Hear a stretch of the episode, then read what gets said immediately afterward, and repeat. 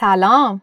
این پادکست به من بگو چراست. من سلیل حسینی هستم و با همکاری محمد اجدری این پادکست رو می‌سازیم. این اپیزود با بقیه اپیزودا فرق داره. امروز قراره که پادکست به من بگو چرا رو به شما معرفی کنیم و کمی با هم در مورد پرسشگری کودکان صحبت کنیم.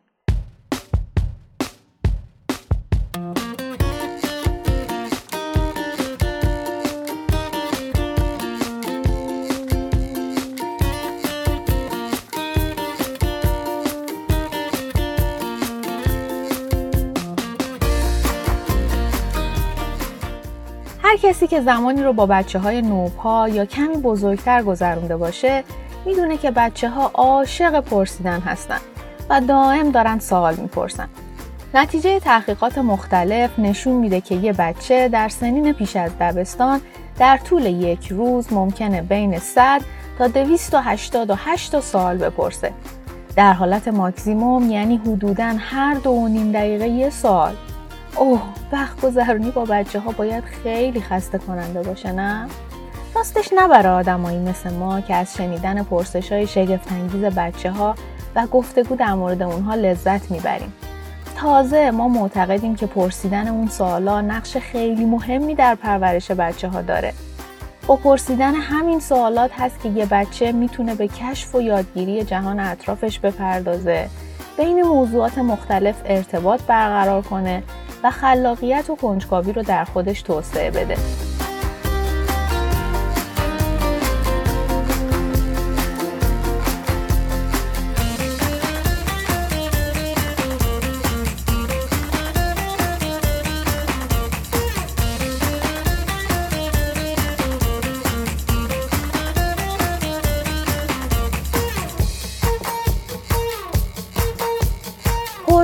یه ابزار ضروری برای کنکاشه.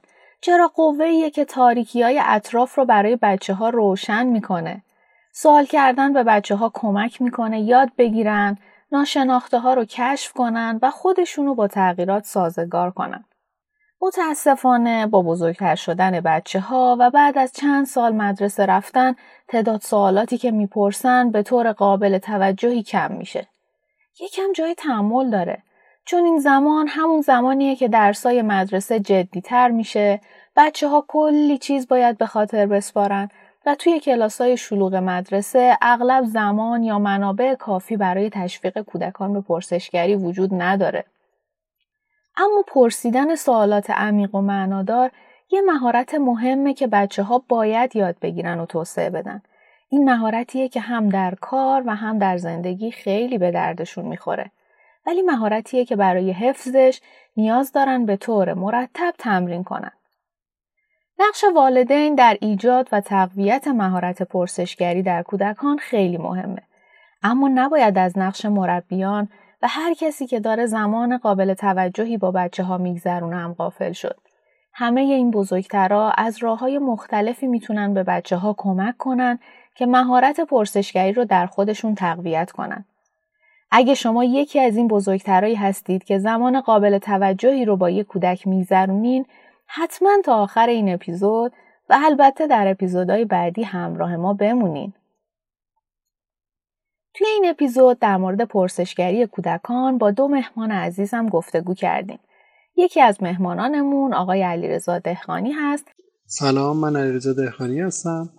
حدود 20 سالی هستش که این شانس رو دارم با خانواده ها و کودکان در زمینه طراحی بازی و فعالیت همراه باشم و به طور همزمان در حوزه بررسی کتابای کودکان فعالیت می‌کنم.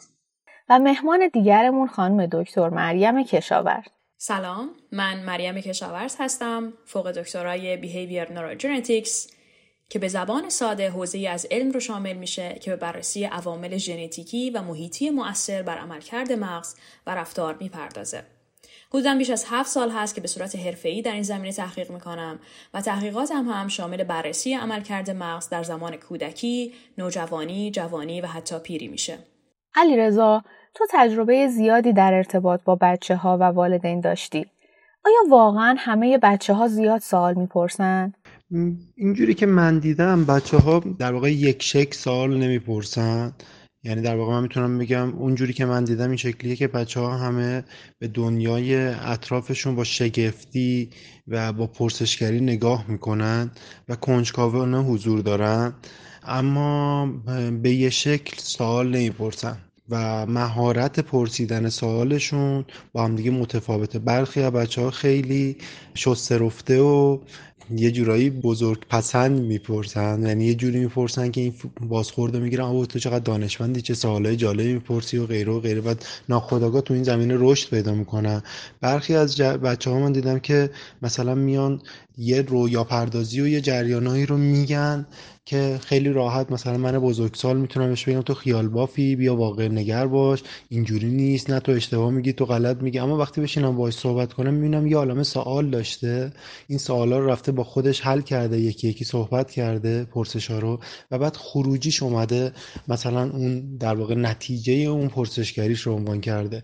من واقعا بچه ها رو تو حوزه کنجکاوی مشترک می‌بینم اما یکسان نمی‌بینم پرسشگریشون و توان پرسشگریشون. و بازخورد دادن و فیدبک دادن ما بزرگترها می‌تونه خیلی تاثیرگذار باشه تو اون اتفاقی که تو بچه ها می‌تونه تثبیت بشه آیا تو اینجوری دیدی که پرسشگری بچه ها در مورد همه موضوعاتی که باهاش روبرو میشن یکسان بروز می‌کنه؟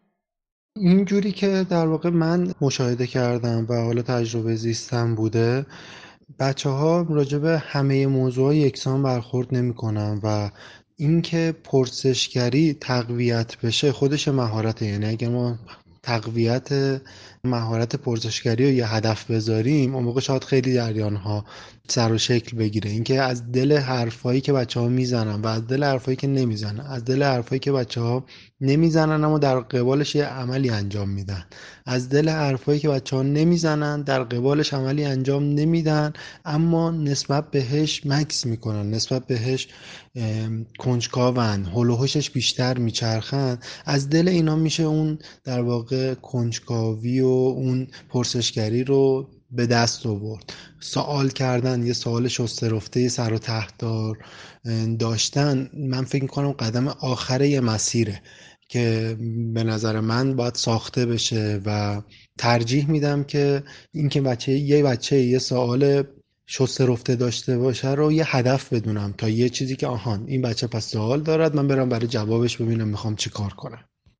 مریم جان آیا پرسشگری در کودکان و بزرگسالان با هم فرق داره؟ مغز تمام افراد در هر سنی مرتب در حال گرفتن اطلاعات مختلف از محیط پیرامونش هست و بعد از اون هم پردازش اون اطلاعات. و بسیاری از مواقع در حین پردازش اطلاعات سوالاتی براش پیش میاد که دوست داره جوابش رو بدونه.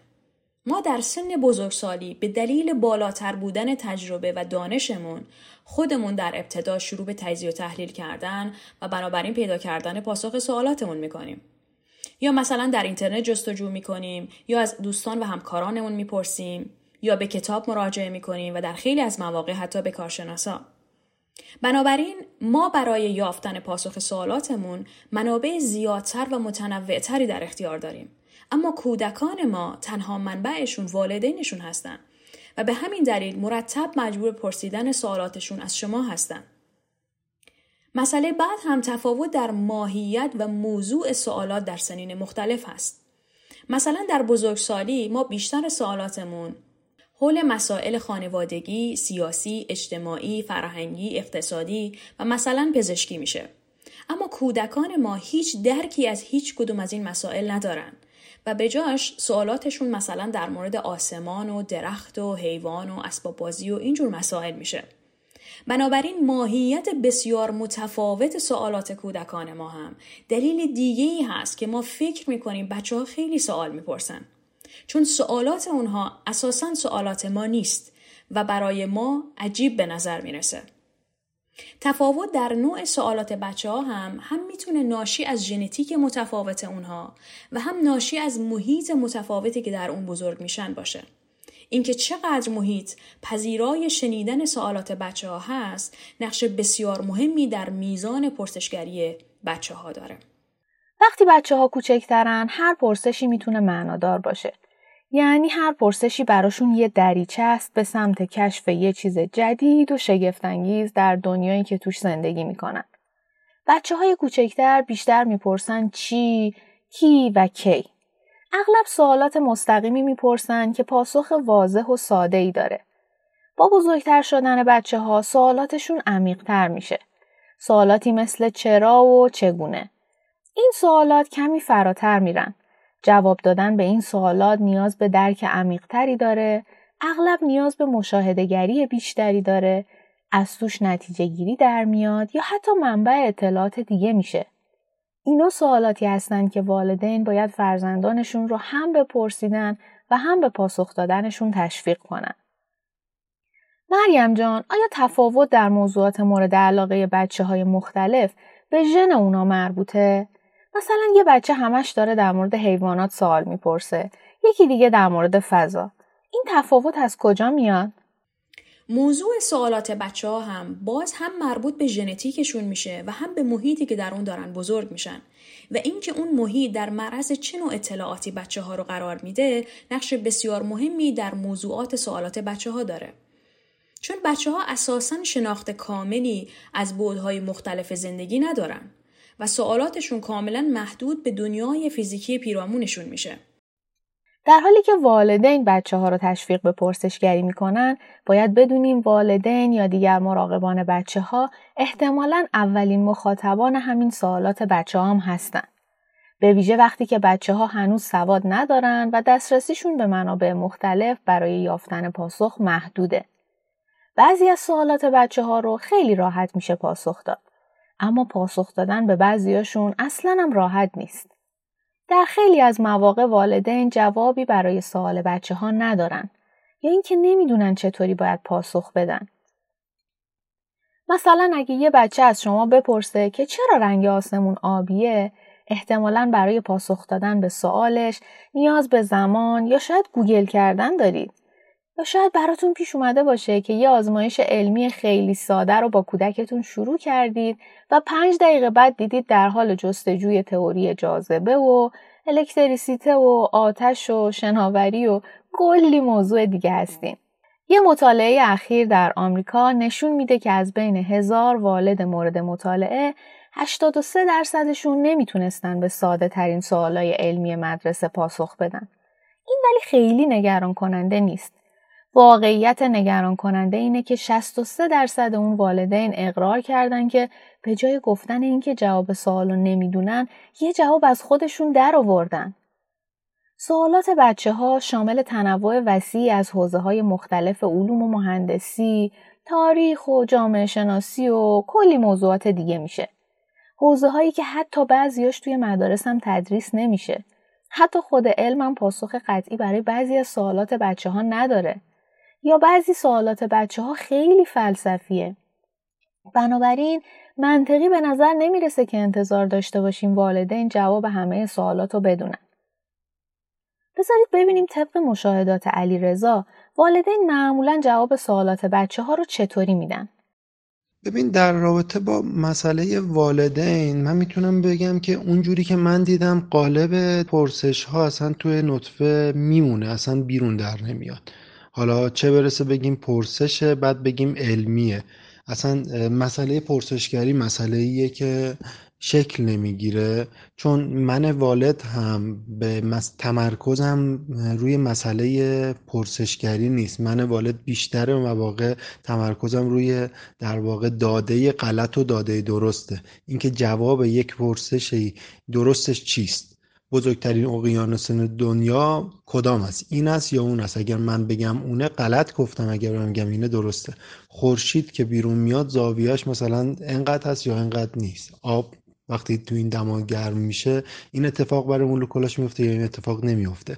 ما این شکلی با علم مواجه شدیم این شکلی یاد گرفتیم و خیلی کاربرد شاید بگم نگاه کاربردی به مسئله علم تو زندگی ما جاری نیست. اینکه چه شکلی موارد بدیهی ریاضیات موارد بدیهی علوم فیزیک و هندسه موارد بدیهی حوزه مکانیک موارد بدیهی حوزه شیمی اینا چیزهایی هستن که داریم ما روزانه ازشون استفاده می‌کنیم و من والد نمی‌دونم اینا چقدر کاربردی در صد حفظیات بلدمش.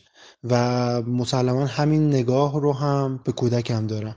نهایت اتفاقی که من دیدم در خیلی از موارد حالا شاید نگاه من نگاه جامعی نباشه من در حد تجربه یه فرد می‌تونم جواب بدم. تجربه فردی که خب تعداد قابل شمارشی خانواده رو نزدیک باشون در ارتباط بوده. اونجوری که من تجربه دارم اصلا اساسا ما قالبمون در سطح این هستیم که یه سوال خوبی وجود دارد که اون سواله یه جوابی وجود داره و اون جواب رو حالا من می‌دونم یا نمی‌دونم.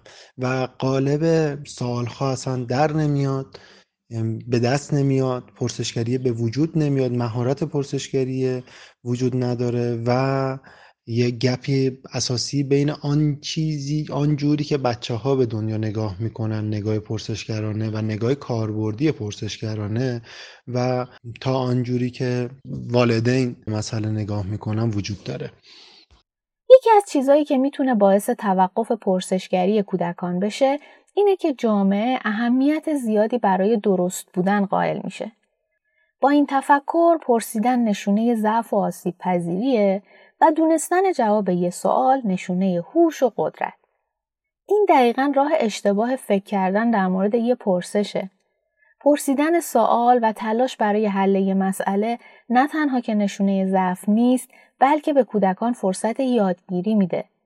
با هدایت سوالات کودکان به سمت گفتگو و تجسس می‌تونید بهشون کمک کنید که درک کنن اصلا درست و غلط بودن مهم نیست. چیزی که مهمه جستجو برای یافتن پاسخ و جمعوری دانشه که خیلی وقتا از طریق سعی و خطا به وجود میاد. وقتی با پرسشی از طرف فرزندمون روبرو میشیم چی کار کنیم؟ اگه جوابو می‌دونیم سری بهش جواب بدیم؟ اگه جوابو نمی‌دونیم سری بگیم نمی‌دونم؟ اولین نکته که می‌تونه مهم باشه این هست که همیشه در ابتدا از بچه ها بپرسید خودت چی فکر می‌کنی؟ با این کار هم به بچه ها فرصت فکر کردن می‌دید و مغز کودک شما فرصت برای تمرین تجزیه و تحلیل پیدا می‌کنه و هم شما به عنوان والدین بیشتر متوجه منظور سوال کودکتون میشید. یادتون باشه که در این سوال و جواب ها قراره که کودک شما فرشته فکری کنه و نه شما. پس یادمون باشه قراره به فرزندمون کمک کنیم مهارت پرسشگری رو در خودش تقویت کنه. و یاد بگیره که چطوری با استفاده از منابع مختلف پاسخ سوالش رو پیدا کنه. معمولا مواجهه بزرگترا با سوالات علمی از همه سختره. خیلی از والدین فکر می‌کنن که به اندازه کافی از علم نمی‌دونن و جستجو و دونستن در مورد علم براشون راحت نیست. خیلی ها فکر می‌کنن دانشمند بودن به معنای دونستن جواب درست سوالاته. اما واقعیت اینه که دانش موفق شامل ندونستن جوابم میشه. دانشمند موفق کسیه که مشتاق پرسیدنه عین یه بچه.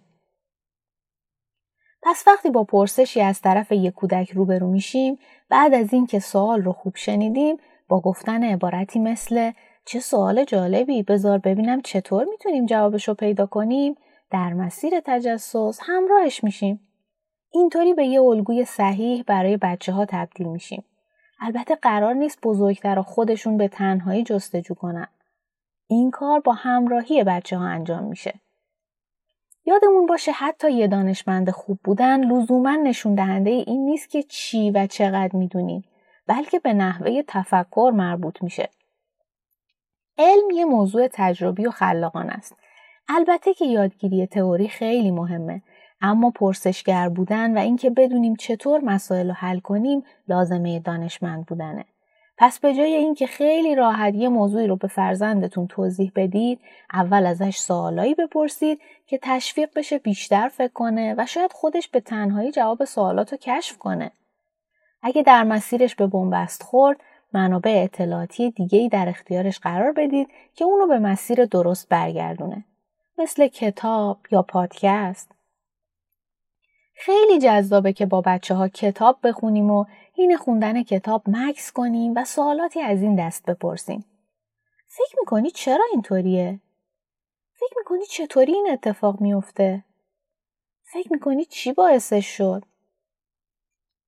تأثیر گذارترین پرسش ها اونایی هستن که از پس یه پاسخ ساده و در جستجوی یه چیز عمیقتر ایجاد میشن. به علاوه اینطوری گفتگوهای خیلی شیرینی هین خوندن کتاب می‌تونه بین بچه ها و بزرگتر شکل بگیره. ما صحبت کردن در مورد علم رو خیلی دوست داریم. خیلی از بزرگترها از صحبت کردن در مورد علم با بچه ها لذت می‌برن. ولی خیلی وقتا زمان محدود والدین و بزرگترها یه مانعی بوده برای اینکه با هم کتاب بخونن یا چنین گفتگوهایی بین بچه ها و بزرگترها شکل بگیره. فکر کردیم با تهیه و انتشار پادکست می‌تونیم این کار رو تسهیل کنیم. فکر کردیم پادکست راحت تر می‌تونه زمان مشترکی رو برای بچه ها و بزرگترها فراهم کنه که با هم در مورد یه موضوع علمی بشنون و شاید این مقدمه گفتگوهای عمیقتر با شاخ و برگ بیشتر و حتی انجام آزمایشات علمی بشه. پادکست می‌تونه زمانهای کسل کننده انتظار در ترافیک یا راه طولانی تا مقصد رو به یه زمان برای گفتگوی جذاب بین بچه ها و بزرگترها تبدیل کنه. اون وقتی که همه با هم در حال مرتب کردن خونه هستیم می‌تونیم با هم پادکست گوش کنیم و حرف بزنیم. شاید براتون این سوال ایجاد شده باشه که آیا صحبت با کودک در مورد موضوعات علمی باعث تغییر در انواع هوش کودک میشه؟ ببینید صحبت کردن با کودکان در مورد یک موضوع موجب خلق هوش در اون زمینه نمیشه.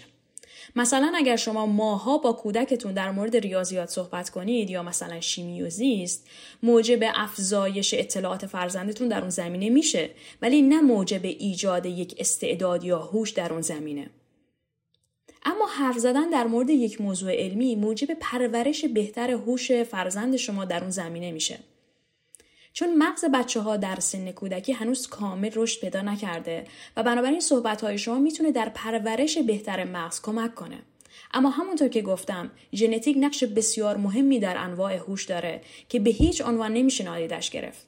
پس ما به عنوان والدین چون نقشی در تغییر ژنتیک بچه هامون نداریم صرفا باید تلاش کنیم تا بچه ها در زمینه های مختلف فرصت رشد پیدا کنند اما نباید فراموش کنیم که ژنتیک و استعداد ذاتی بچه ها نقش بسیار مهمی در خروجی نهایی خواهد داشت.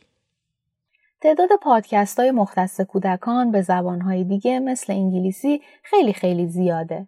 اما تعداد پادکست های تولید شده به زبان فارسی برای کودکان بسیار محدود و انگشت شماره. و البته پادکستی با محتوای علمی برای کودکان به زبان فارسی میشه گفت وجود نداره. اگه شما پادکستی با محتوای علمی برای کودکان به زبان فارسی می‌شناسین حتما به ما بگین تا ما اینجا معرفی کنیم و آدمای بیشتری بتونن اون پادکست رو بشنون.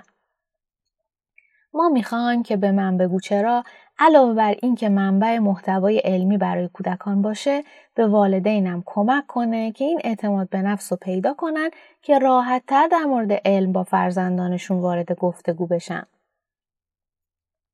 ما از مریم یه سوال دیگه هم پرسیدیم. اینکه آیا لازمه بچه ها حتما در سنین کودکی با علم مواجهه زیادی داشته باشن؟ حتما لازمه در مورد علم باهاشون گفتگو کنیم؟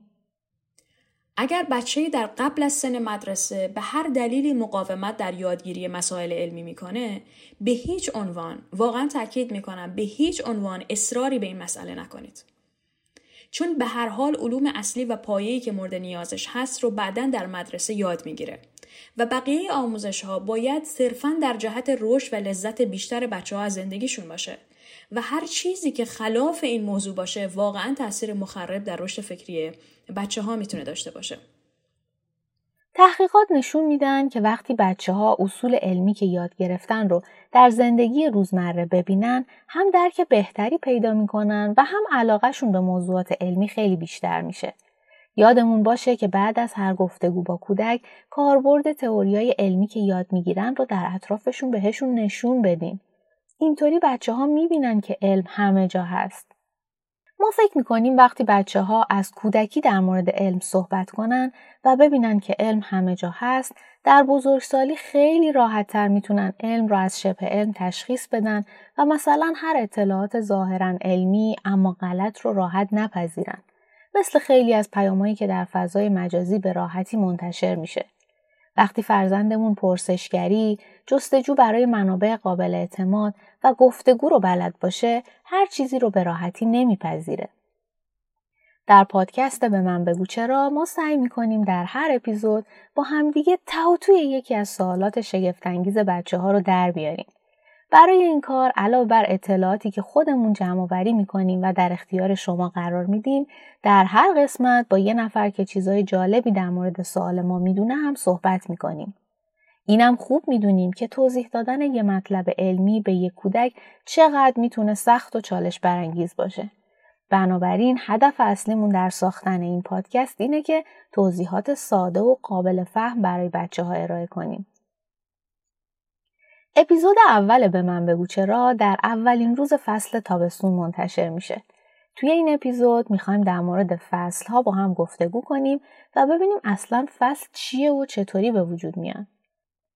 بعد از اون هر دو هفته یک بار اپیزود جدیدی از به من بگو چرا منتشر میشه. به من بگو چرا پادکستیه که توسط محمد اژدری و من سلیل حسینی ساخته میشه و از طریق Google Podcast، Apple Podcast و یا هر اپ پادگیر دیگه در دسترس شماست. راستی اگه می‌خواید بدونید که چرا رنگ آسمون آبیه باید بهتون بگم که به این خاطره که نور آبی بیشتر از نورای با رنگای دیگه توی آسمون پراکنده میشه حتما در یکی از اپیزودهای فصل که به من بگو چرا در این مورد مفصلتر صحبت می‌کنیم. پس همراه ما باشید.